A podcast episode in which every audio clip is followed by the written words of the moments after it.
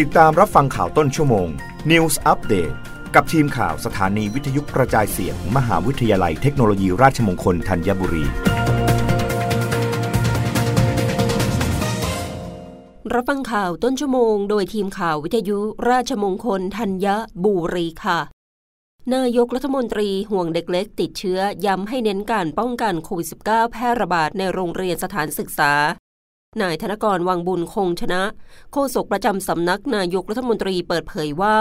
พลเอกประยุทธ์จันโอชา นายกรัฐมนตรี และรัฐมนตรีว่าการกระทรวงกลาโหม มีความเป็นห่วงเด็กนักเรียนมีโอกาสได้รับแพร่เชื้อโควิด -19 โดยเฉพาะเด็กเล็กที่ยังไม่ได้รับการฉีดวัคซีน โดยสั่งการกระทรวงศึกษาธิการกำชับสถานศึกษาทั่วประเทศ เฝ้าระวังการแพร่ระบาดโควิด -19 ในโรงเรียน หลังการเปิดภาคเรียนที่ 1 ปีการศึกษา 2565 มาได้กว่า 1 เดือนพบผู้ป่วยเด็กเพิ่มขึ้น และกระจายไปสู่ครอบครัว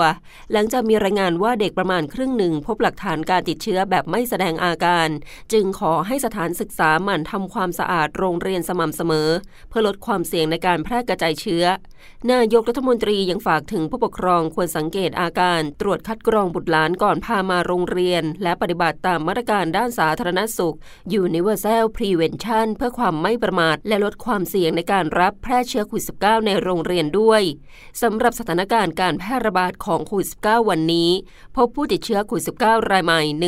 1,761 ราย จำแนกเป็นผู้ติดเชื้อในประเทศ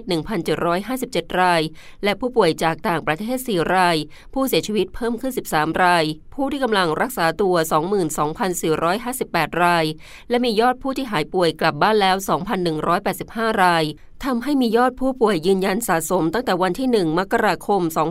2565 จำนวน 2 294,216 ราย จำนวนผู้ที่หายป่วยสะสมจำนวน 2 296,079 ราย จำนวนผู้ป่วยปอดอักเสบรักษาตัวอยู่ในโรงพยาบาล 638 ราย รับฟังข่าวครั้งต่อไปได้ในต้นชั่วโมงหน้า กับทีมข่าววิทยุราชมงคลธัญบุรีค่ะ รับฟังข่าวต้นชั่วโมง News Update ครั้งต่อไป กับทีมข่าวสถานีวิทยุกระจายเสียง มหาวิทยาลัยเทคโนโลยีราชมงคลธัญบุรี